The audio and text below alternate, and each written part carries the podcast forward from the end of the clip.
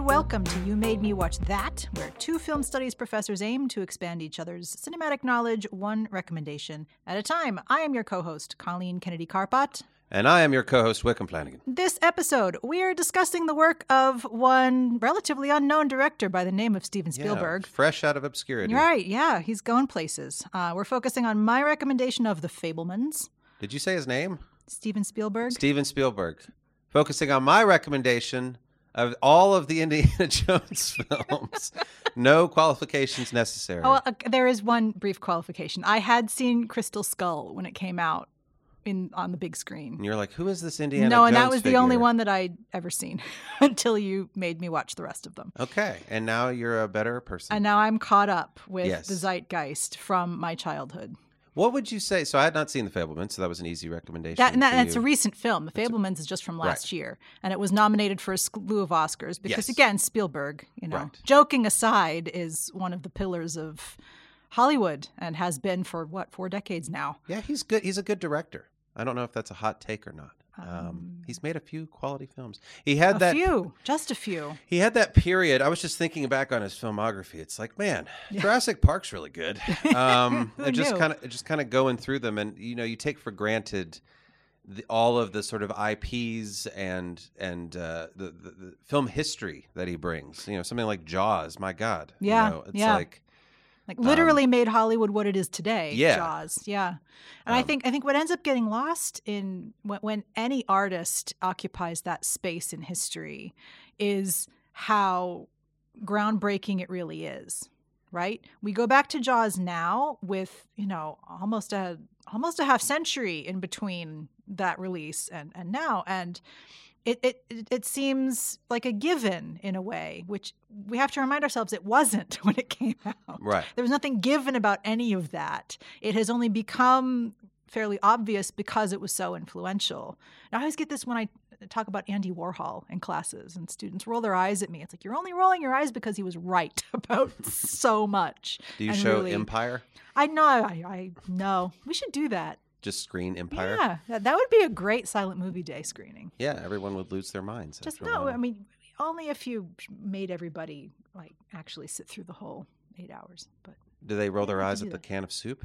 I just Warhol in general. Hmm. I think it's uh, they, they take it as cliche, or you know, Citizen Kane for that matter. You, know, Yeah, you yeah. show Citizen Kane, and and without proper context, people will just go, okay, so what?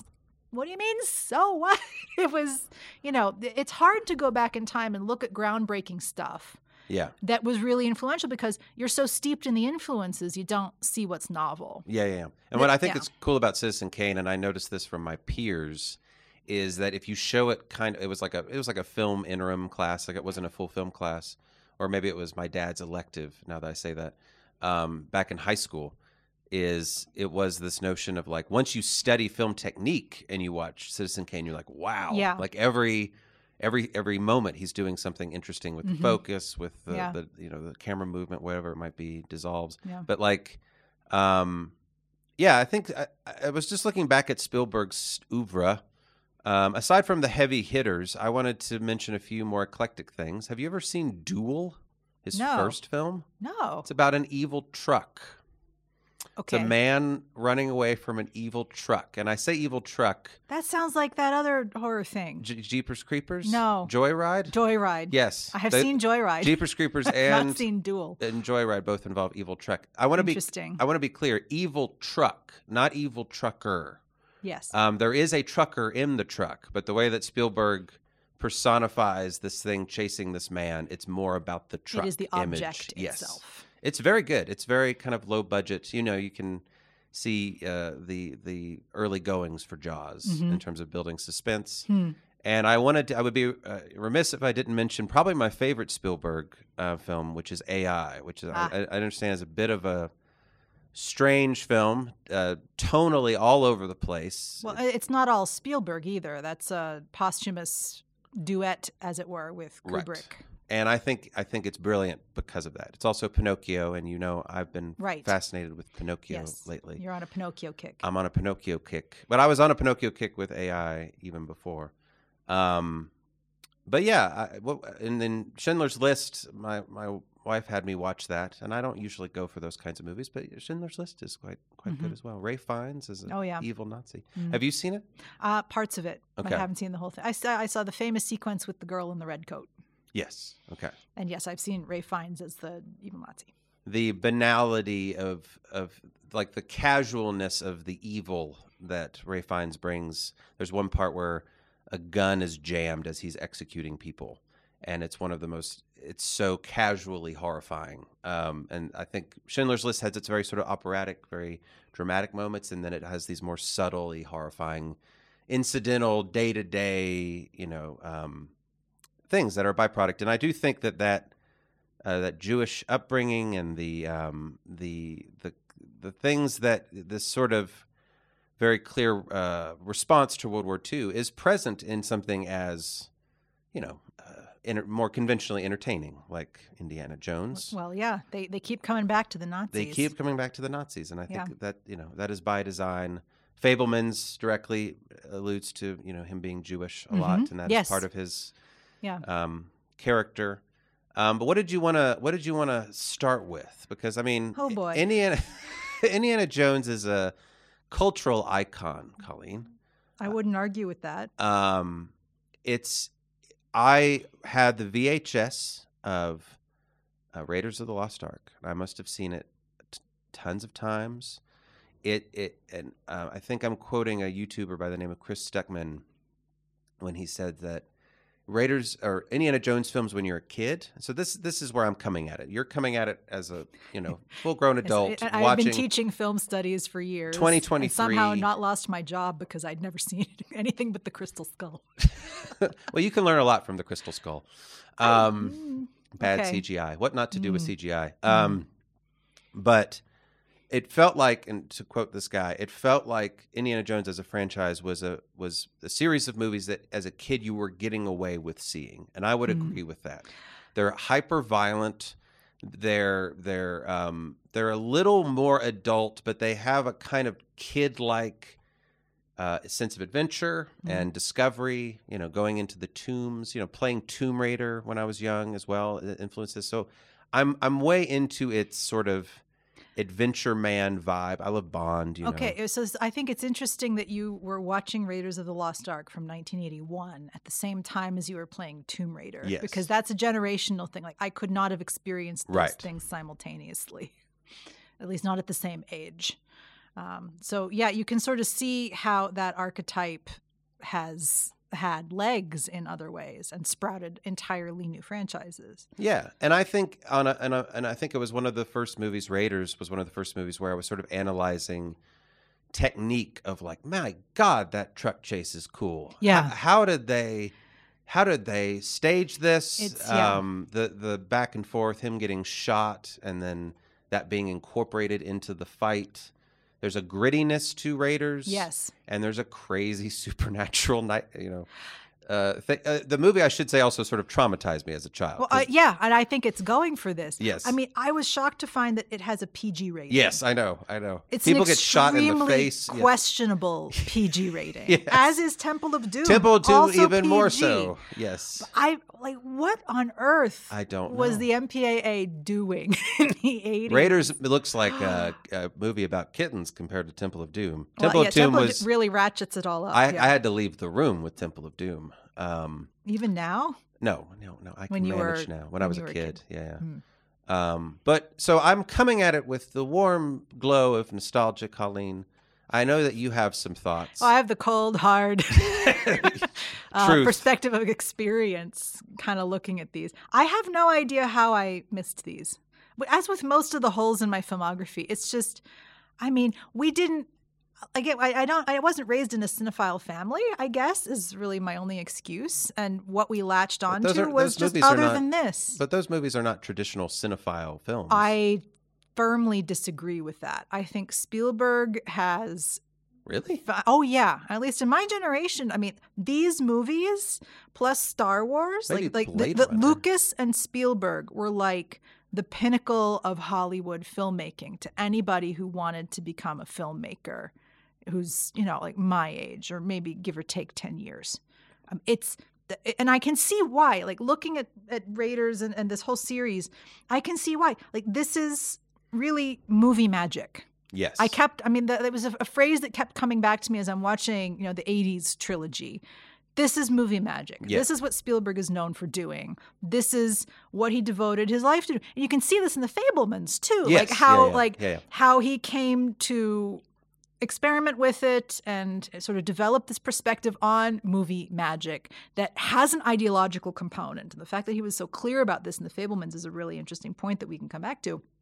But it's but I mean, to me it's it's how he manages to do this and Lucas at the time also manages to do Yeah. this with practical effects. Yeah. They really didn't need the CGI to achieve what they achieved. And they created whole sort of practical rules around what to do and how to do it with these caveats that we're doing this on camera. Like the melted face Yes. in Raiders, which is the really where you're going. This should not be a PG No. film. I mean, and people my age would cite this as a traumatic movie moment, like when the guy's face melts, and it is just it doesn't look realistic. Like as soon as you linger it's- on it's it, like- if it's you like freeze Beetlejuice frame or it, yes, something, if you yeah, yeah, freeze yeah. frame it. It's obvious what it, but it doesn't matter ultimately. It just doesn't matter. It gets lodged in your brain just the same. And that's a frame that you will take with you for the rest of your life, probably when you've seen this. And I mean, that's the thing that I think ends up getting lost in the series. Mm. Oh yeah. And I mean, and, and in blockbuster filmmaking in general, it has come to rely so heavily on CGI, which has a totally different set of production rules Yes. and it, it's you know i don't know that spielberg uses it as a crutch there are filmmakers who do use cgi as a crutch but i think It that certainly feels that way in Kingdom of the Crystal Skull at times. i see i don't know about that i think kingdom of the crystal skull which came out let me It's check a my dates wonderful film. 2008 so already there's like 20 years Right. more or less between last crusade and Yes. kingdom of the crystal skull so there's 20 years between them there it, it's sort of just when we're starting to see this sort of revamping of franchises and so on um, but i think what's admirable about spielberg is that where lucas at the same time when you know CGI is coming into its own and really becoming a viable mode of filmmaking, Lucas decides he's going to re-release his Star Wars trilogy with it- which a, with a bunch of CGI stuff added. I saw those in theaters. I saw the re-releases. Really? I, I had yes. How I was had that seen- experience? Um, I mean, pe- people were interested. I mean, that's again like it's a real auteurist bent. Like, well, if Lucas is doing it, it must be interesting. And we're going to get to this with other films as well. But I, I remember just, the CGI Job of the Hut and uh, the, Right. the new one or the new yes Hope, and then being like, yes and, and yes and you're just going why does this need to be here i mean it, it ends up it, it doesn't really add anything i mean th- this I, I think it's interesting that he's thinking about this but it doesn't need to go in that actual movie i think if he'd waited another 10 years and said all right we're going to do a prequel with you know the cgi jabba and what like this backstory probably that would have been more successful than integrating that bit into the movie that was already Well, they had released. they had that footage with a with a human Jabba or Jabba the Hutt.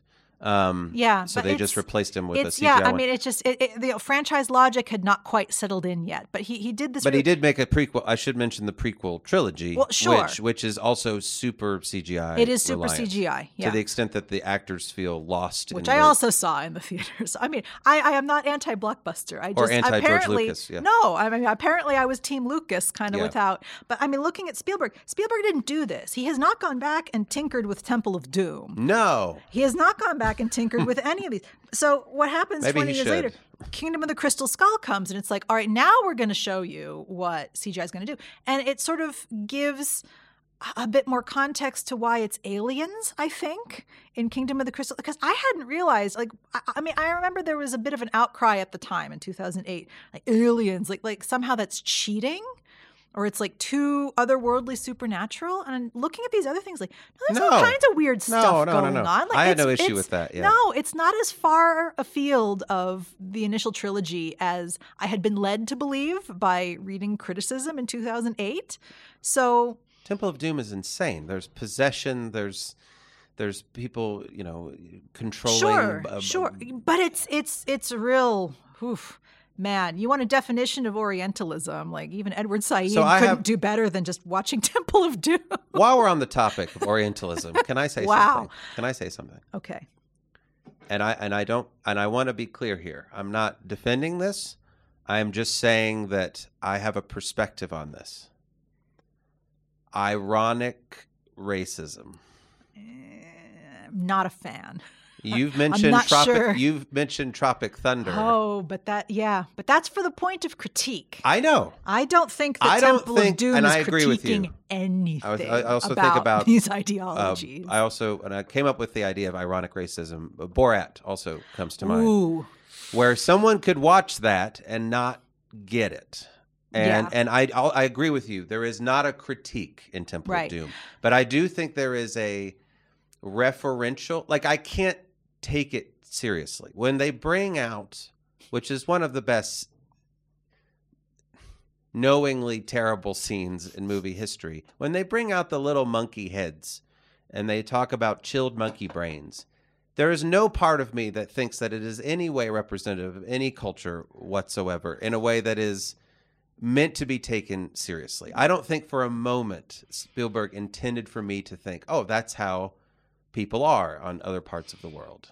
I think it's uh, commenting on it. I don't think it's critiquing it. And I No. think that is maybe the issue. yeah, he's not presenting an alternative because like the entirety of Tropic Thunder But is it's- just like, why are you doing this? Right, right. That's true. They when keep there's a questioning it. whole other path. Yeah, I mean, it's every single time it comes up, there's a challenge That's to true, it. that's there's true. no intrinsic challenge in any of this. But it's referencing these old serials, which were knowingly Orientalist and and arguably not not in any way commenting on it or exaggerating it to the point of it being slightly ironic, which I think it is sort of done in Temple of Doom. I understand what you're saying. yeah, Someone can watch Temple of Doom; it's not being questioned, and they and they just accept that the, the white guy will save the day, and it's it's very problematic. But I do think that, it, for, at least for me, watching Temple of Doom, I am in no way t- taking it that seriously. I'm not in any way seeing it. I actually think, and Alev, my wife, has an interesting perspective. I think Raiders is actually more problematic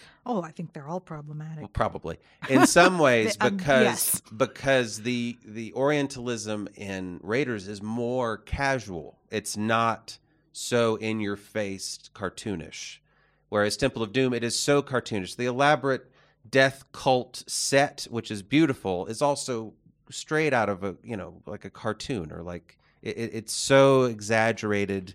Um, the I forget the name of the head of the Kali death cult, but his Yeah. whole get up yeah, it's hard for me to see it as anything other than a, a callback to these these albeit dated adventure serials in a way that is exaggerating and and sort of taking it to an extreme that is not meant to be taken seriously or meant to be read as offensive in the same way. uh, well, well, I mean, you can take offense at something that's not meant to be read as offensive. Of course. I mean, I, that's that's the thing. I don't think exaggeration on its own is sufficient for critique. No.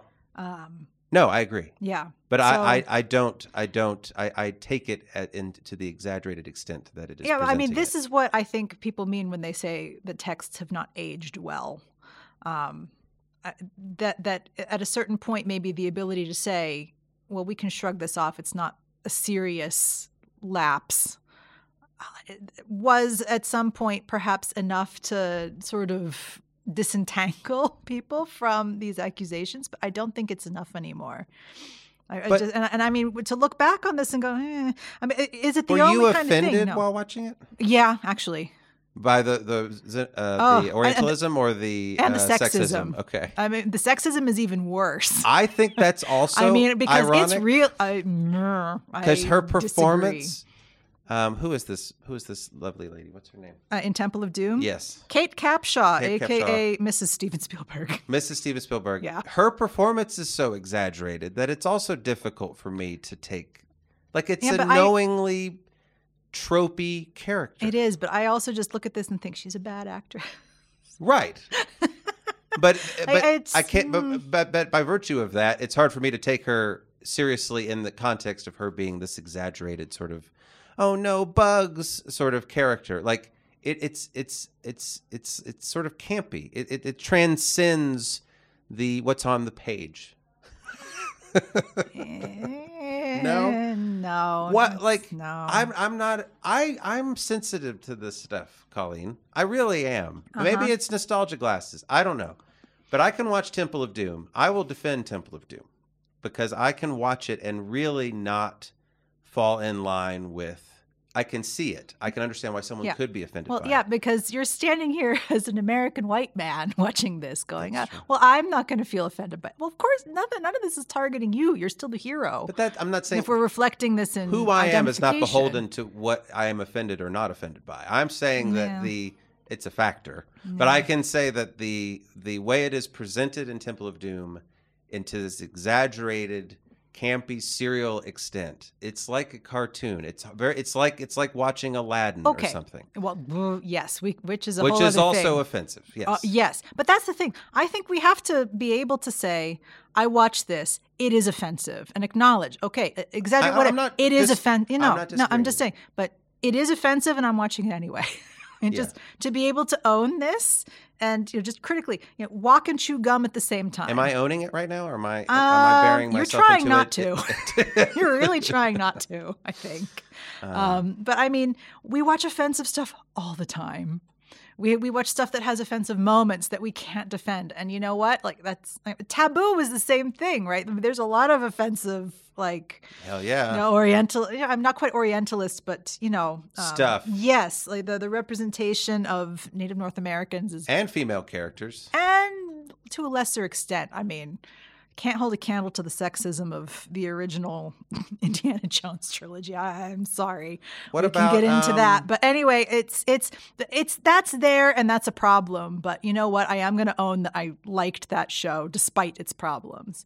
I mean, that's the thing. We have to hold those problems in a, a space of acknowledgement and not try to downplay them. Like, and, and yeah, th- we we also I think, and I think I may be in the minority here. We have to acknowledge the shifting epistemologies. Right? I mean, this for the time, I don't think any of this would have raised eyebrows. If we look laterally I at what think it else did. was going on. Well, I mean, Temple of Doom, I think more so in terms of it being a PG crazy Well, yeah, movie for for kids. sure. Well, yeah. Mm, for- Putting yeah. short round in there also complicates things. Yes, yes, putting actual children in Yes. as of the second And film. and and slavery. I mean, let's let let's okay. we- We can agree to disagree on this. I want to get into the formula Okay. uh, because it's it's a great reiteration formula. I mean, I- I did a little bit of you know googling around for this. Um, for Raiders of the Lost Ark, it was initially pitched by Lucas as kind of an archaeologist knockoff of James Bond, Yes. which makes perfect sense. Um, it's And just, it explains why I probably was into it. I mean, the womanizing factor was, I guess, dialed down in part because it j- the, the context couldn't sell it quite as well.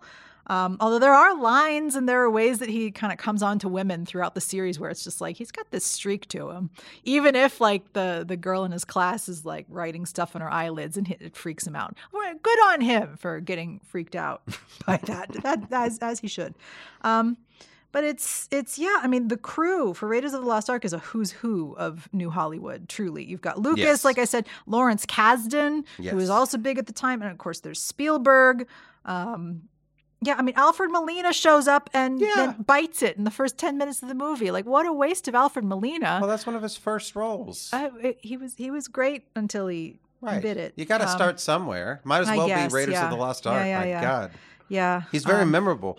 Like yeah. as a, as a as a as a way of jumping into your career. Yeah, but I mean, so you've got your uh, e- each of these episodes has a woman, an artifact, and Yes. eventually also a kid. Um, and then eventually we get well, actually we always have like the creepy villain as well, and the villain Usually a tends- Nazi. usually a Nazi until we get to Kate Blanchett's danger lesbian um, in Kingdom of the Crystal Skull. What? Uh She's um she's what was she a Russian? Yeah, Yes. the Russians come in for the Crystal Skull. Like they were trying to bring that back. Is it what is quote unquote danger lesbian? Kate Blanchett as Irina Spalko as Okay. Danger Lesbian. Okay. Yeah. Is Al it- Also, well, I guess Is that a new paper you're working on? no. Oh, okay. no, it's I've just- never heard that's such a the, term. The mode for Kate Blanchett's Danger Lesbians are fantastic. She she does it very well. And then there's also the uh, Chaos Bisexual, like Hela in the Thor movie that she did. Did you remember? Kate Yeah. Blanchett is Hella. That's all I remember about that movie. Why is her orientation always a factor in these performances? It is though. Maybe in like, I don't. ha- I cannot explain it. I'm not prepared to defend this. is it her haircut or what is it about her? No, in, it's just also in what is Ocean's Eight. oh, I never She's saw also that. chaos bisexual in Ocean's Eight. Okay, is this some sort of fan fiction you're working on, like the different tiers of Kate Blanchett? I, am I'm observing performance what ticks. what I is Blue think. Jasmine? That's a good question. I have seen Blue Jasmine. She just cries a lot. I don't know. She's on the verge of tears in that movie. It's it's she really holds the camera. Yeah. Oh my gosh! Speaking of problematic people who haven't aged well. Um, anyway, Woody Allen, uh, Woody you're- Allen, yeah, of yeah, course. yeah. Yes. Yeah. No, Kate Blanchett. It's fine. Yeah. It's nice that she shows up in Crystal Skull. Yeah. It's it's good to see her. So anyway, the artifacts. Let's go through the artifacts here. Okay. Raiders of the Lost Ark, which again was a subtitle that they had to add when they started adding Indiana Jones. I think it was just, or no, it was Raiders of the Lost Ark. That was the title, and then they had to add Indiana Jones later. That's what it was when he was the anchor for the series. They had to add that in. So, anyway, Raiders of the Lost Ark is, of course, the Ark of the Covenant, biblical stuff, um, which you know sets up a really nice like this you know judeo-christian especially the you know the the, the, the jewish importance of this ark of the Yes. covenant with god like weighed against the nazis trying to leverage this i mean we have a sort of tightly intertwined balance there between you know the thing that's being pursued and the villains that are trying to pursue it um, that's nice and then in temple of doom the artifact is just some rock um, so that's Hey. a giant step down i'm just saying that and then we get back to the holy grail the last crusade It's it's 1989 the it's the circumstance of the rock in Temple of Sure, Doom. it's some rock. And then the last crusade, we get back to the Holy Grail. So we sort of return to Drop this my this, glasses. this origin. Uh, we've got River Phoenix as young Indy, which is great, Yeah. Mm-hmm. which is great to see him just briefly. Um, Sean Connery as we- his dad. Yes, Speaking of Sean Bond, Connery and, and problematic individuals. Yes. Um, we've got the knight who says knee back in a cave somewhere. Um, so many freaking caves. Like nobody actually has to dig anything. I, That's- I would love to know these are what the tombs that are being raided. I would Colin. love to, but they're caves. Like it's too convenient that all this stuff is happening in caves. Like archaeology is about digging. Like I just, I, in caves. well, not always. This is my point. I wonder what real archaeologists have to say about this. Like it's I mean, probably very factually accurate. well, it's I think. probably very similar to what actual spies have to say about the spycraft and James Yes. Bond. Like I mean, like, the fantasy is here, but I just love how the fantasy involves so many caves. Like that's that's That's why I like uh, Tinker Tailor Soldier Spy. Ah, this is that's- just a bunch of grumpy older men in a room. yeah, exactly. It's a dude's talking movie, but That's they're what sp- talking about spies. That's what spy is. Oh, more or less, yeah. Um, anyway, yeah. So so many caves. The knight who says knee. What else? Kingdom of the Crystal Skull. We've got the the the woman comes back. Karen Allen returns. Karen Allen. Karen So, Allen. so do you think that she is also treated very sexistly? I think in the first one, absolutely. Um, she gets, Absolutely. She gets the she gets the She jump gets on to the be- guy. She gets yeah, him- she tries yes, to get him but drunk. I mean, it's so perfunctory, and it's just sort of like, here you can have this tidbit, honey, and it just it, it doesn't come across as convincing at all. It's the quote unquote strong woman character as 1981 would have conceived it, and it's not nearly sufficient. But I don't. But, she but does- I, but the nothing- thing nothing about Karen she does Allen, is inherently like what is inherently offensive about she? She doesn't take his crap. Like what is she's dressed in like completely inappropriate clothing for adventuring. that's because the evil Nazi man makes her put on a dress. how convenient, isn't it? how convenient. he's Um, the bad guy. Right. Yeah, but I- it's it's it's too convenient.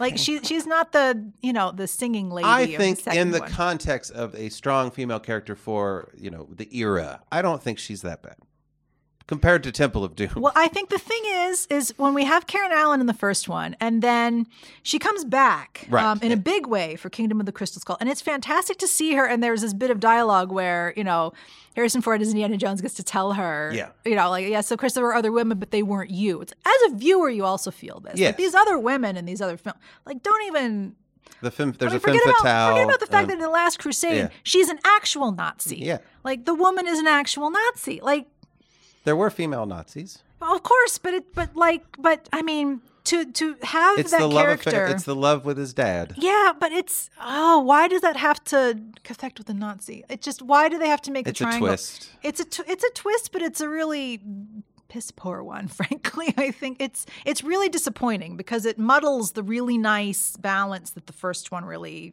obviously thought through. Um, so Last Crusade does well, but I mean, just don't deal with the woman. Like make something else. Like just I don't know. Put her in there some other way. And then of course Kate Blanchett is the danger lesbian, so she doesn't get involved in the love triangle because now you also have Karen Allen rebalancing Right. all of that.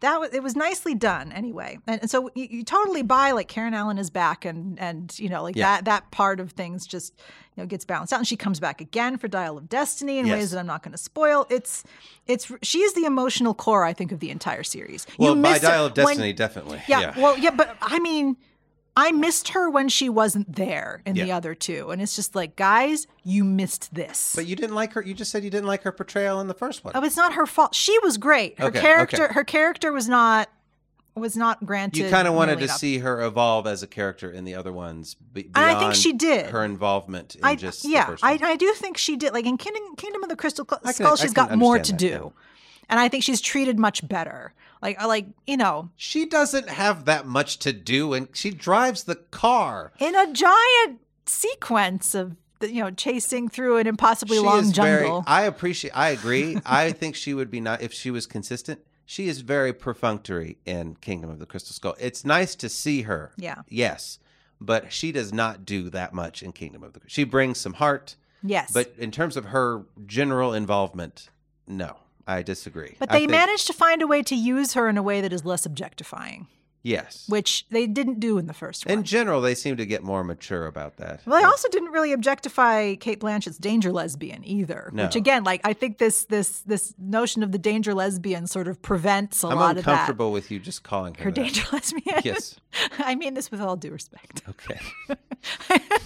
I mean it's it do you, do you understand what I mean by the type? No. And there's a distinction between the danger lesbian and the chaos bi. No? no. The chaos bisexual. I didn't read your your, No. your blog. No, I don't know. I don't know I'm gonna what you're have to talking start about. a blog just to talk about Kate Blanchett's chaos bisexual. Where does tar fit into all this? oh, Oh, see? yeah, she's Actual. danger, uh, danger lesbian. Yeah, yeah. yeah. That, that's written She's into keeping the the- text. she's yeah, keeping yeah, the- yeah. I mean, Kingdom of the Crystal Skull. It's it's all subtext.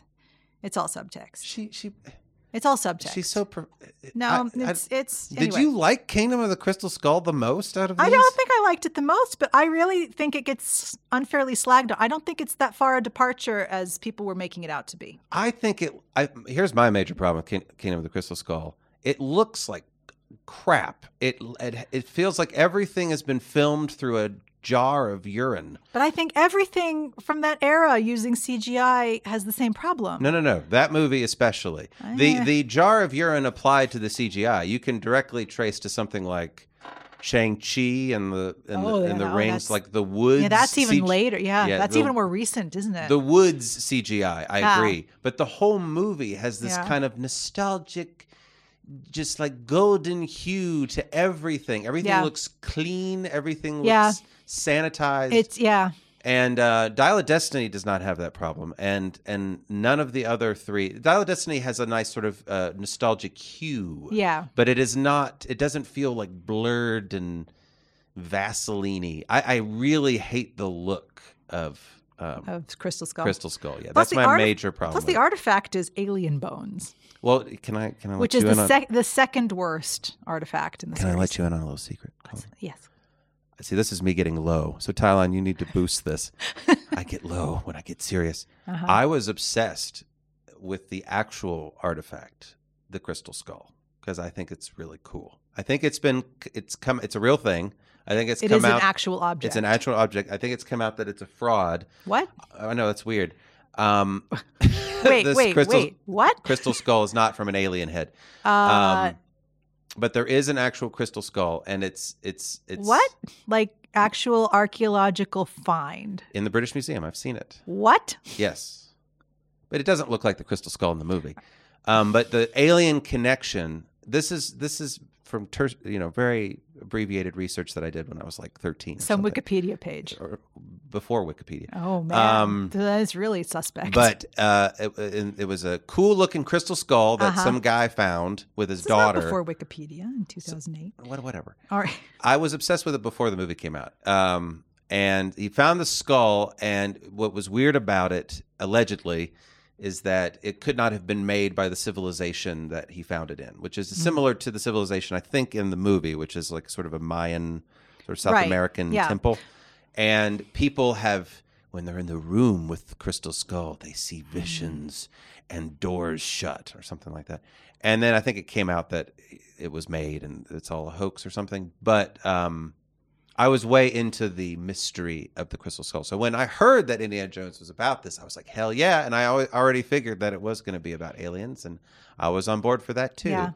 Um, But that's also extremely racist. You know, that's a real trope um, that you know, aliens are responsible for all of these, you know, advancements in so-called "quote unquote" primitive societies. Like that, that interpretation of history is deeply, deeply racist. Hmm. And I think that's more and more acknowledged that, that that we really shouldn't be thinking about things in those terms. Like, of course, you know, societies can come to all kinds of different advancements on their own. It doesn't need to come from white people right. you know, white people should not be concluding, oh, aliens must have taught you this. You can't do Or- this or- on your own. I or mean, it- it is a really using- derogatory assumption. or using i- if it if it which I think it is a hoax, using that as the mythological backbone for creating mystery behind it. Like it was discovered in this primitive society. I'm agreeing with you. Yeah. That yeah, is also very problematic. Yeah. But I was more into like, oh, it's like making people go mad in the museum. Like Right. that's the kind of stuff I was I was Well, into. Did you see the little news bit that they're they're supposedly putting alien mummies in Yes. a Mexican court? Yes. So- but everyone's like, it's actually cat skeletons.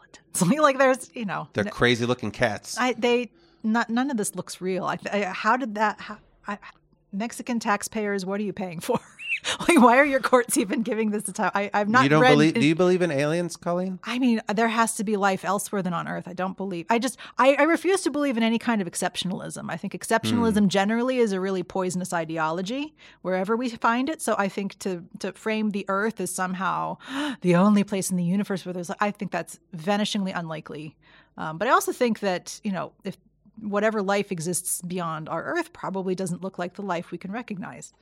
So that's something that Nope does a really cool job with. yes, Um, yeah, that's but I, true. I, uh, uh, we need to have a whole podcast on the Mothman because I'm also mildly obsessed with the Mothman, as in the Mothman prophecies. as in the movie and the legend. Richard Gere. That was filmed not far from my house. I Where I know. grew up. So you saw like the in like the Mothman. the nor- uh, county to the north. Do you remember a, a figure with red eyes? I just remember flying? Richard Gere was like on the front page of my hometown paper when So the a creature with- prophecies were, were being filmed. Okay. so I, I don't think anybody really paid any attention to what the movie was about. but that Someday was- I'll have you watch Mothman Prophecy. It's a good We, little we, movie. we should do like hometown movie filming. There was that one, and, there and was the, the Strangers, which is a terrifying horror film made in yeah, you, you, Florence, you've South told Carolina. me about that. There was another one in my hometown. They used uh, a stadium. It was Jake Gyllenhaal as a boxer. What was that movie? And nobody saw uh, it. S- uh, Southpaw. Southpaw. Yes, they they filmed the boxing in. My Have you seen the hometown. big Actually, in my big hometown. chill? No. That was filmed in Beaufort, South Oh. Really? Carolina, with Jeff Goldblum. Oh, we should do that. and, and you have it's cute. you have cooler ones. The big big chill is a real touchstone for the Yeah, eighties. It's okay. Yeah. Anyway, So, anyways, di- yeah. So uh, my uh, so Ki- I, I was into the concept of the crystal skull, and then Right. I saw the movie. It came out on my birthday, oh wow. and I saw the movie, and I'm like, oh, there's way too much CGI. Can the other thing I really appreciate about Kingdom of the Crystal Skull, and looking back on it now from um, the wisdom of age and a career in academia, his dean goes to bat for him in a way that I find really charming. yeah, they're they're very they're very all of the academic people around him are very supportive. I mean, in Dial of Destiny too. Uh, the, so when I was trying to get through these movies, um, I mentioned this at the dinner table or the breakfast table to my daughters, and they said, "What is this Indiana Jones thing?" Because you know their father and my father, you know, they went to see Indiana Jones together this summer when it came out. I opted out, as I mentioned, I was at TJ Maxx, um, and they said, "What is Indiana Jones about?" And I told them, "Well, look, he's an archaeologist, and so he spends his time in his office writing grants." and planning field trips for his research and digging things up and and and we see him teaching his students and grading a whole lot of papers and it's and he's an academic so that's the film and they're both looking at me like they can't tell me I'm wrong So I have them convinced that it's really a portrait of of humanities academia. When they watch it, it's going to blow their minds. They're I gonna be mean, like, "Oh my I, I'll God." just say that whatever budget one of these movies actually had could could fuel the dreams of any humanities faculty anywhere on the planet for like at least a decade. That's why they're so supportive of him. I- I- yeah. his adventures, he brings back these artifacts that support the funding That of the apparently university. just go into a giant warehouse, which we end up seeing in Dial of Destiny. It's like, geez, th- they just sit there.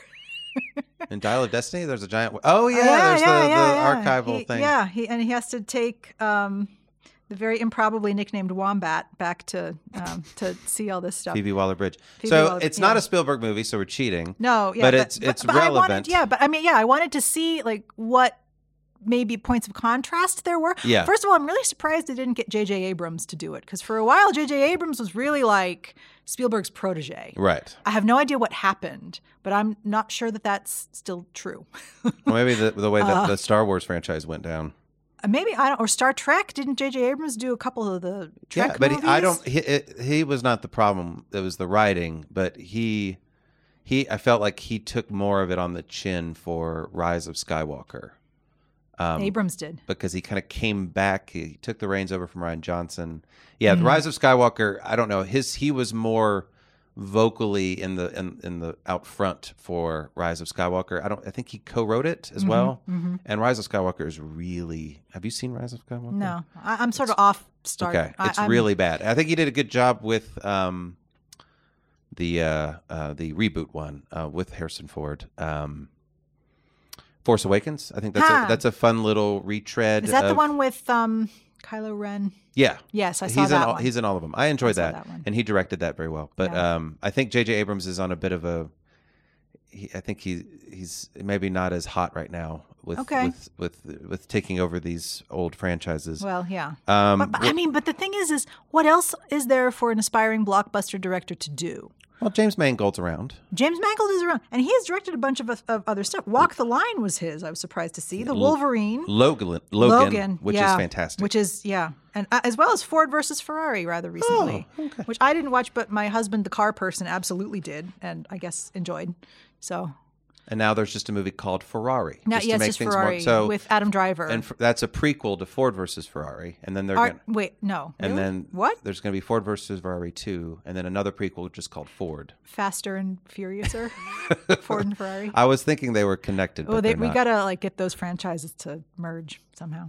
well, they did. It's Anyway, Ford versus anyway, Ferrari. It's like let's- Freddy let- let's- versus Jason. Let's all hail Harrison Ford for anchoring. My God, how many of these? He was Indiana There's Jones, five at Han once. Solo. I mean, you, did you know? Here's a bit of trivia. Decker. Harrison Ford was supposed to star in, or he was screen tested for Agnes Varda's Hollywood film that she never got to make. So they were pals. There were photos of them like visiting each other whenever she was around. You know, they, they'd visit. Oh, That's nice to think about. and you, do you like Harrison Ford because of this? You said he reminds you of Of my of my dad. Yes. Yeah. Yeah. There, there's there's something about like especially like this relationship with Karen Allen and the relationship especially with Carrie Fisher that reminds me of my parents.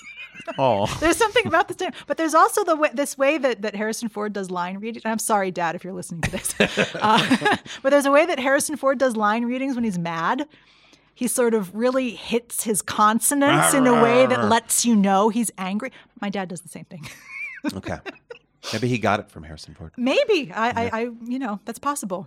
Um, But I mean, they're, they're, I I think Harrison Ford's a bit older than Speaking my, of my father, dads. but yeah, but I mean, there, there is something very like avuncular about his persona that that has riveted me in a way that I think is a different kind of you know point of interest that it's other than attraction. But I will watch him in anything. I Oh, think he's okay. really he will grab your attention, and then just the fact that he could do this. a- And still, just be Harrison Ford whenever you see him on screen. Like there is this sort of Blade Runner, it selfhood gets, a, that he- it gets a little complicated. it does get a little more complicated there, but but because he but, was like, given. man, did what? you? Did yeah, You, I watched the I three have hour. seen. Yeah, I've seen both Blade Runners. I've seen. Well, I've seen the three hour documentary about the making of Blade Runner. Oh God. And yes. and Harrison Ford alleges that Ridley Scott essentially gave him no direction Okay. or barely any, and said, "You're an actor, you can do it. Like uh, like you know what you're doing, Harrison Ford." Good job, So- Ridley Scott. So that's why his performance in the first Blade Runner, he's a little stiff. He- He's a little, which kind of works, but then there's some he does some bad. eh, There's some weird stuff going on in that first Blade Runner, and then he really does a good job, I think, in 2042. He Oh, brings yeah. he brings a good humanity. Yes, yes. His performance in that. yeah, He- he's done really interesting things as Yeah. you know, the, this the, as a, as an older guy. Yeah. like and and bringing thought he was that good level in- of reflection into things. Dial of Destiny. Uh, he was good in Dial of Destiny. Uh, Let's talk about the de aging, because Let's talk about the de aging. yeah, that that's sort of the digital uh, step too far in a way. I'm. Oof.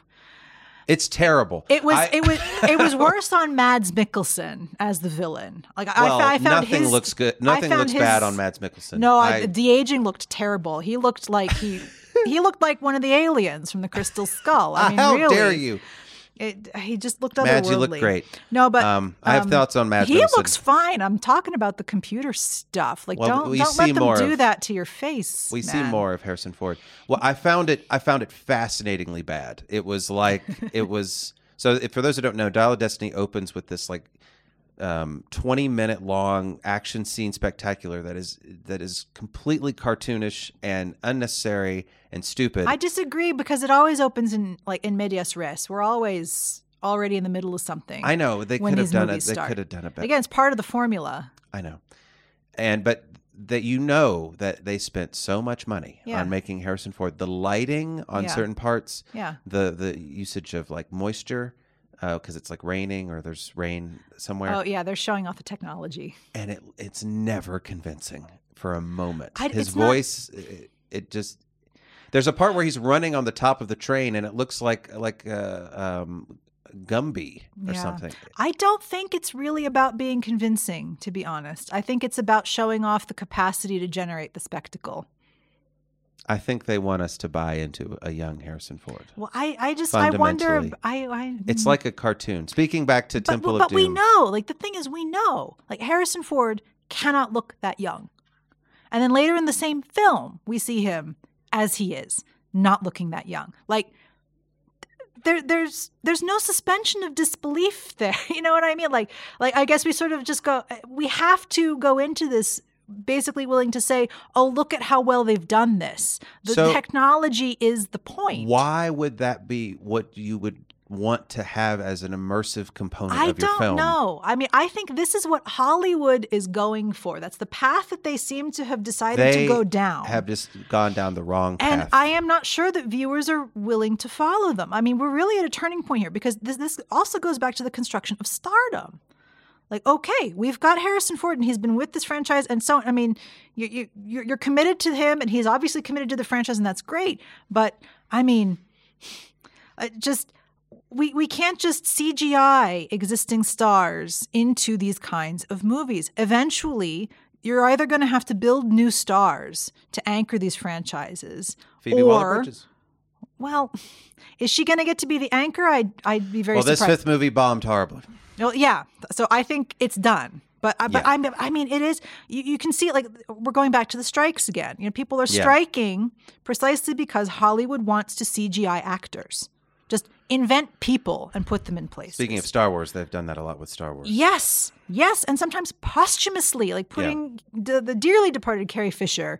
I you're don't know putting if her. she. I don't know if she died. I think she died shortly after they wrapped on that. yes, but I but think she was. A, it was creepy because she was dead, and then the and movie then they came put out. it. Yes, Yeah, yeah. but but well, yeah, well, but no, but I think then isn't she like a hologram in another one? Like they, they, they sort had of unused footage, and right they put her in. and- Yes, and so they put her in something that was actually released after her death. Do you know the best? Speaking of this, do you know the best use of this? Hmm. By the way, digital de aging. yeah, It's so good. I don't think anything can top it. Is in Blade Runner twenty forty nine when they bring back um, his love interest. God, I can't Oh. remember her name. Um, Rachel. Rachel, Mm. and she's the young Rachel, and it's Yes. the same. It's the actress being yeah, digitally yeah. de-aged. Sean and- Young? Sean Young. Thank you. And it's it's meant to look creepy, Yeah. and uncanny, well, yeah, and it's perfect. it, it's built into the context there. yes, But I think that's the thing. Like Hollywood is sort of training us to see this as something natural. But I just think uh, like, like, you can't like bring back Bogart now and not uh, like the jig is up. No one is like that. That core suspension of disbelief becomes impossible. And it's like eh, eh, they have deluded themselves into thinking that people can overcome this. I just don't think that we can as audience members. So, but that Yeah. being said, yeah, Dial of Destiny, yeah. I kind of liked a lot. I thought it was b- boring and repetitive and generic, I mean, but relatively mature, mhm. um, uh, well helmed, uh, not particularly fun, um, uh, not, not all a good humor or anything like that. But I, I, I really, I, I was surprised. I went in with no expectations. I was Mhm. cuddling with Alev on the couch. You know, she's a fan of the franchise. It was a perfect, ideal situation to watch it. yeah, Um, and we were both like, yeah, Dial of Destiny. yeah, It's okay. Yeah. Um, I, we are. Mads Mikkelsen is perfect for Yes. these movies. Yes. He, he he's so good. yeah. There's his whole villain character being Schmidt, and he works at a school of Alabama, and he's been biding his time. Don't he- send me back to Alabama. I can't go back to Alabama. Yeah. And and what were you doing in Alabama? and he has in the his first little place? his little bu- bunch of agents that he works with and i don't want to get into the ending but uh, how did you feel about i love the ending of dial of destiny uh, from an emotional perspective and like a purely ridiculous schlock perspective Th- mads Yeah. mikkelsen is like crying because he's failed um, fortunately you know his plan and i don't want to spoil it won't work because of ti how time works Yeah. mads you know it won't work buddy But but math works. but math works. Um, but I, I was they they really they really went for it in a way that was Mhm. shocking and fun, and uh, and so yeah, it's it. By the end, I was really I was really impressed. Um, uh, some of the you know special effects don't work, but it didn't look like it was shot through a jar of urine like Kingdom of the Crystal Skull. Um, and Harrison Ford sold this kind of pathos for his he character. did, yeah. I think fundamentally, here's how I would fix it. Can I fix the whole franchise for you right now? Please. Take the narrative, take Mads Mikkelsen, Mhm. uh, keep this kind of estranged child figure, which is in Kingdom of the Crystal Skull Yes. and in Dial of Destiny to a certain extent. Yes, not Uh, so- his kid, but Right. colleague's kid, Someone who gets him back into it. which again sort of forecloses the romantic attachment Right. and refocuses on Karen Allen. Right. Which is Keep what, Karen what- Allen. Which is what they should have done all along. But and anyway. both and, and and give her more to do, but keep that emotional core. Make that the fourth film.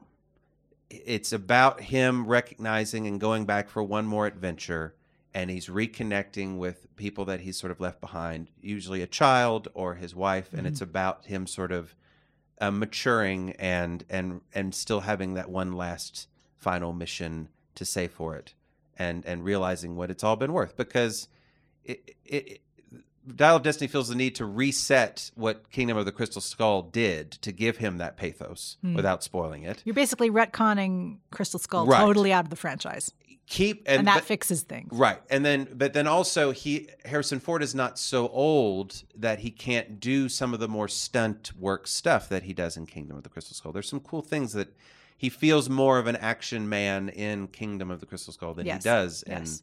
so also, I think also, where do you put Kate Blanchett as the danger lesbian? Uh, she and Mads Mikkelsen have a Ooh. have a torrid affair. Okay. it's a communist They're- Nazi. they're a duo. Yes, Eh, Okay, there you go. there you go. Um, I can get behind that. because fundamentally, there there should I don't like Kingdom of the Crystal Skull that much, and fundamentally, there should not be a fifth movie in this franchise. Fundamentally, that's why it bombed. No one wants to see this. No one wants to see a digital DDH Harrison Ford. No matter how much people want to show off their tech. Yeah, Harrison Ford is too old for this. But if you're going to make a fifth Indiana Jones film, they did about as well yeah. as I Within the think constraints, they could. yeah, I agree. I agree. Um, and I think you know, combining them in strategic and emotional ways, keeping certain elements, Yeah. getting rid of others. I think that fourth Indiana Jones film would have been really great. There's another. Not that you If care- only there weren't an actual fourth. film. exactly. Um, uh, this is random, but there's a pattern also in uh, there's a game franchise ca- called Uncharted, which is a is a which is sort of a a male Tomb Raider, which is uh, sort of redundant because we have Indiana Jones for That's that. right. But anyway, uh, it's a Nathan Drake, and he goes on these sort of uh, swashbuckling adventures. Sure, he does. And the fourth game in that franchise is about him reconciling with being a thief, Okay. essentially, and stealing these artifacts. Like, what is his the the darker motivation of a swashbuckling, Okay. you know, white a hole, Is essentially? is there a danger lesbian? I think sort of, yeah. Kind Really? of, yeah, yeah, yeah, Ooh. kind of. But unfortunately, she's a, a, a African uh, British. I forget where she's from.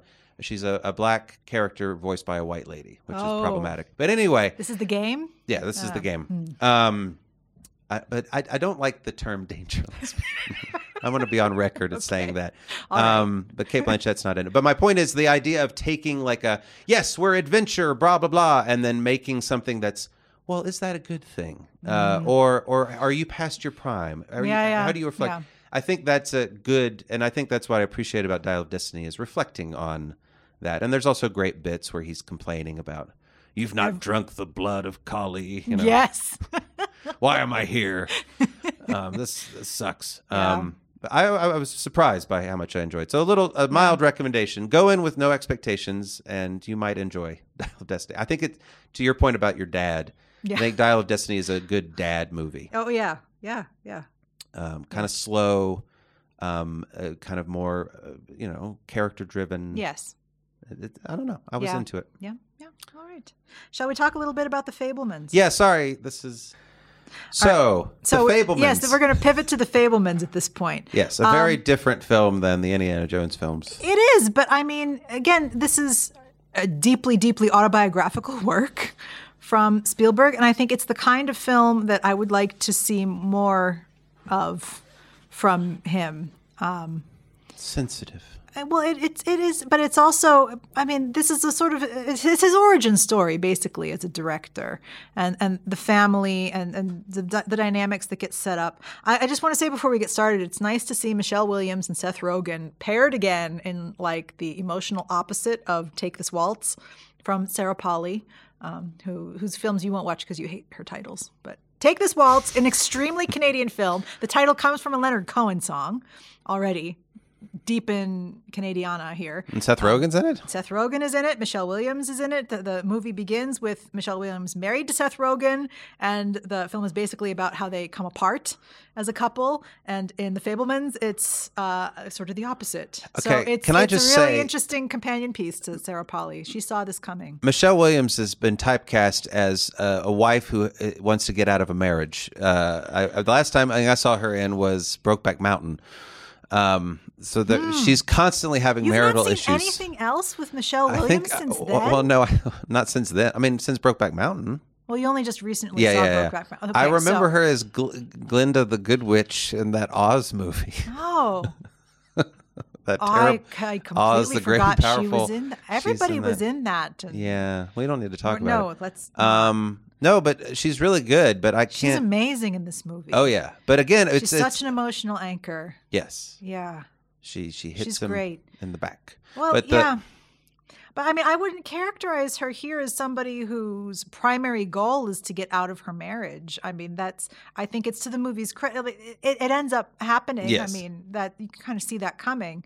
Um, I mean, it's in all the reviews as well. Like, this is about Spielberg's parents' divorce. But I mean, it's, it's I like how how- it gets constructed. Paul Dano is using his supremely uh, punchable face. Oh my To God. great effect. Paul Dano, yeah. Very likable. More likable. extremely yes he's but- extremely sympathetic while also being Very- utterly clueless Yeah. about so much that matters to people around him I like him saying, "I had a dream where I punched Benny in the face. I don't know what he did." and Michelle Williams was is just like, like, uh, horrified and- yeah, and, and yeah. crying. yeah Do you think your father knows? Um, Yeah.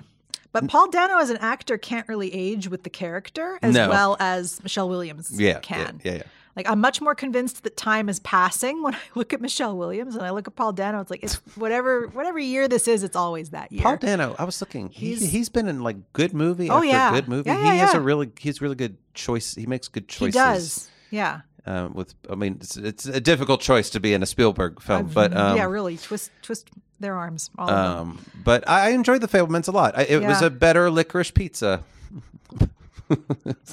Reminded me a lot of licorice pizza. there that is Replace the the weird uh, uh, age imbalance Yeah, romance yeah. with his love for movies, and it's essentially uh, licorice pizza because it's very vignette It, it, It is, yeah. It's like, oh, this is his encounter with the bullies at school. This is the parents' Right. divorce. This Yes. is the the camping trip. This is the the Yeah. move or whatever. Yeah. So there, there- there's like a episodic. Um, quality. I like the impetus for his whole filmmaking joy is sort of a traumatic uh, screening of The Greatest Show on Earth, which is a movie I Yeah. haven't seen. Yeah, yeah. Um, but I mean, yeah, my, watching that as a kid. Yeah, and just at the very beginning, his mother giving him the camera, like this is how you can take control Yeah. of these images, and that's it's such a powerful way to put it, and it, it makes so much sense, like logically, that Yeah. that's sort of how that happens, and then what happens after that, and and and then ultimately realizing like it's not really about control; it can be about other things Coping. too Yeah. yeah coping and but also like putting things in that that's just not there which is what happens with the bullies i mean i think Yeah. the, the, the, the bullying stuff is such a trite Yes. thing to include in any narrative of high school but the way that it's put in there humanizes everybody in a way that is really startlingly original and Well, it refreshing. ends. It ends kind of patly It does, with a like, little. with like, But I know. like you, but I hate you. I'll see you later. It has that kind of, um, yeah well, I guess this is over now. yeah kind yeah of. uh, It- it's but a little too openly acknowledged Yes. that it's that okay we're just gonna we're done with this part. yeah, yeah. Um, but I, yeah, the the way that he the the one bully sort of breaks down. Yeah, um, was like I- I very- can't measure up to this. Like Yeah. such a fantastic breakdown to to have that realization and and to acknowledge so openly in a movie like this that you know the movies are not real and we are infusing. This is what I was saying before. We're infusing all kinds of ideologies into this and people who will represent these ideologies. And no, it doesn't match up to reality. It's not. It's But kind then, of not but, supposed to. but then he can capture the reality of his mom loving Yeah, yeah. Benny very well on Yes. camera. So that Yes. is there is Yes, reality that- there. That, that that well, it makes evident things that might go unnoticed. Uh, that's that's another capacity. So it is a sort of you know catalog, as it were, of different things that film can do and can be for the people who make it. It was great. Yeah. Um, I, th- I mean, it was, it was, uh, I, it was one of those things where I'm, I'm laying, I'm watching it at midnight, and I saw Aw. it's two and a half hours long, Yeah. and I'm like, oh no, and then it was, it was, you know, it, it drew yeah, me in. passes it. It does. It does. It- it- there- yeah. the, the ending I can say like to this patness, this this simplicity of like, well, he's going to have this moment with his mom at the end, and he's going to Mhm. have his moment with his dad at the end, and they're going to give him some advice, and then it has a nicely cynical ending and then with we have the, the, one coda. Yeah. with the one and only John Ford, aka David Lynch. David Lynch. playing John Ford. If the horizon is in the bottom, it's good. The horizon's in the top, it's good. Oh man. The horizon's in the middle. It's boring. um, with his eye patch and his his smooches It's it's, on him. it's like his own. It's it's a sh- it's a short film. It stands alone as a short. yeah, it film. is. It does. Yeah, yeah. And then the the acknowledgement, the meta joke. There's several good meta jokes. Yeah. But the he Mhm. him messing with the horizon at the At end. the very end, I was like, it's- oh, that's cute. it is. Yeah, um. Uh. uh, Have you seen any John Ford stuff? I think we may have referred to this. I've not seen. I've. s- I think I saw the Searchers. I saw the Searchers many sometime many years ago. And uh, I definitely remember the man who shot Liberty Valance because that's a very kind of cool postmodern. I haven't even seen it, and that's one of Jimmy Stewart's big roles. So Yeah, I yeah. feel very ashamed. But it's anyway, Mm-hmm. also it's also really good John Wayne and very good. Um, what's the guy that looks he scowls all the uh, time? Lee Marvin. Mm-hmm. Lee Marvin. Yeah, he's the Liberty Valance. You just look at him and you're like, he's bad. I see why he got shot. Yes, it makes sense why he should get shot. Um, no, it was good. Yeah, I don't know what much else to say except that um, it isn't like super schmaltzy. It isn't. He's not. He's No. not looking at it with these rose-colored glasses, No. but he is acknowledging, except for when it comes to filmmaking Yeah, and and the power that that has. and the- movie magic. but in a Why way does that this phrase keep coming up? It's like it's like movie magic trademark. I didn't to- say that, did No, I? I keep saying I, I keep watching this stuff and thinking this is movie magic. I mean, th- this film is sort of how movie magic comes to be and Yeah. what functions it serves. So it's it's rather transparent, admirably transparent, I think, in that respect. Yeah. But, al- but also at the same time, it's got this emotional core to it that is very um, gripping and, and yeah. fairly grounded and, and realistic. Oh, yeah. um, the the uncle that shows up like the this sort of you know black sheep uncle who shows up like oh the family cut me off because I That felt like involved in something the out of arts and it was just- licorice pizza, like this wacky guy Yeah, who just shows yeah. up for a scene out of Yeah. nowhere but it's this family connection and and and yeah but you can sort of see how the family is structured not to value He like hurts him. arts. He hurts him and says, "Now you'll remember this moment because I Yeah. hurt you." uh, yeah i I mean i, think twisted i your- think that's really relatable to a lot of people Weird, weird Yeah. relatives. well weird relatives but also just this you know, I mean, this is also sort of how the marriage comes apart. You know, like Michelle Williams is the, the mom character is sort of attached to this family where the, it's the engineer and he's he's you know he has to move to Silicon Valley because all that stuff is going on, and just sort of you know subsuming this this part of herself to this larger. you know, it- It's about family, but it's also about like which part of the family gets valued socially more than others. And Right. finally, she has to reclaim what she values as worthy of value. Um, and that's kind of part of what ends up breaking the marriage apart. And I think that's, you know, that that's a very clear-eyed way of looking at it. These are some of the social consequences that happen when you know, we can't just commit to this right away. Anyway, and also acknowledging the the, the horror of like divorce. oh and, yeah, yeah, Like not shying away from that. There's the No. part where they try to explain to the kids, and the kids are asking very reasonable oh questions. sure, sure, and very sure, sure, upset. sure, yeah, and um, and he's off editing. Yeah, no, it's it's a very.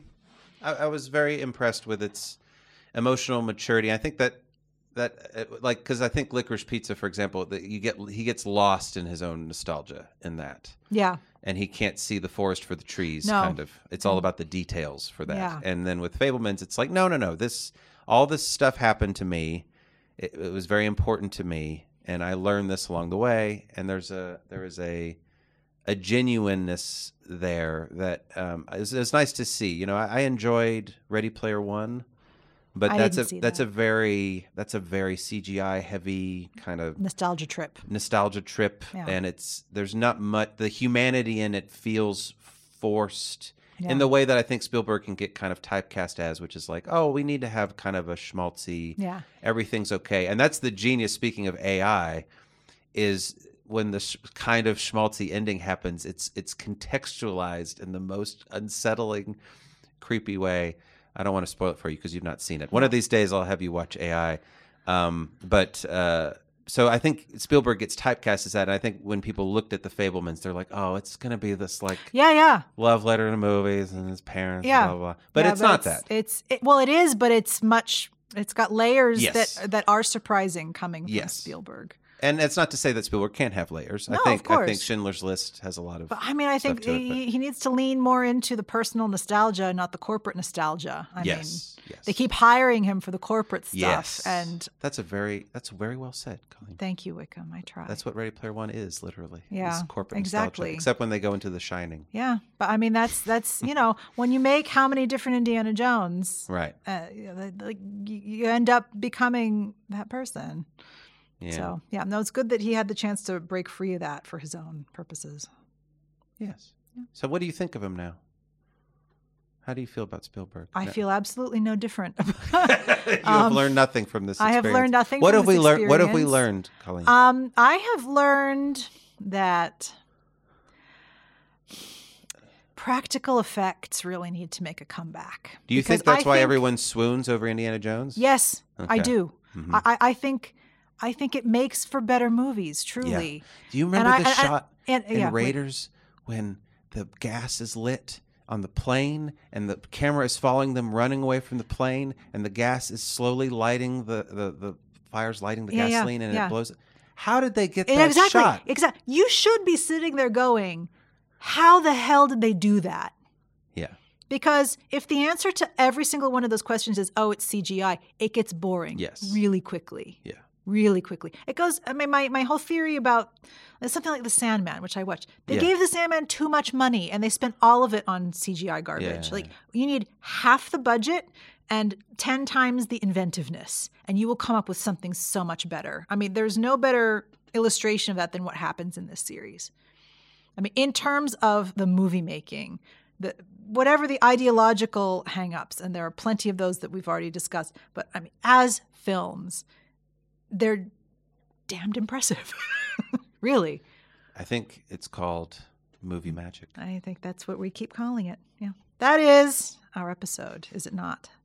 You Made Me Watch That is a production of the Department of Communication and Design at Beal Kent University. You can support the podcast by subscribing with your favorite audio app and by following the Beal Kent Cinema Society on Instagram at Beal Kent Cinema. Our cover art was designed by Denis Varitungur. Our weekly thumbnails are designed by Tyler Ockel. Our theme music was composed by Daz Yozovsky. Check out more of his music on Spotify. This episode was recorded by Batuhan Buldu, edited by Tyler Ockel, and produced by Tyler Ockel and the Beale Kent Cinema Society with extra teşekkürler to our tech wrangler, Özcan Akar. Do we have any special thanks for this episode? I just want to get back to Mads Mikkelsen for a second. Okay. My my my my love. Um, I wanted to acknowledge, and I told you this before. I find it very frustrating that he is in these big franchises too late. Hmm. He is pitch perfect in Dial of Destiny, but as a movie, it shouldn't necessarily exist. He's pitch perfect in The Secrets of Dumbledore, but that movie should not exist. Um, and I find it very frustrating. But he was in that Bond movie. I was going to ask you: Is there a big franchise that you would want to see Mads Mikkelsen in?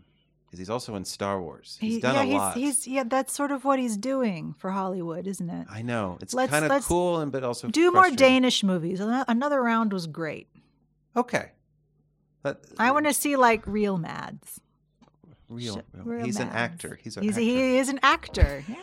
Let's Okay. let's see him actually act. You should watch Hannibal. Right. I, I don't think that's real. No, it's a, it's a it's a documentary. Oh. well, Thank you, Colleen. Thank you, Wickham.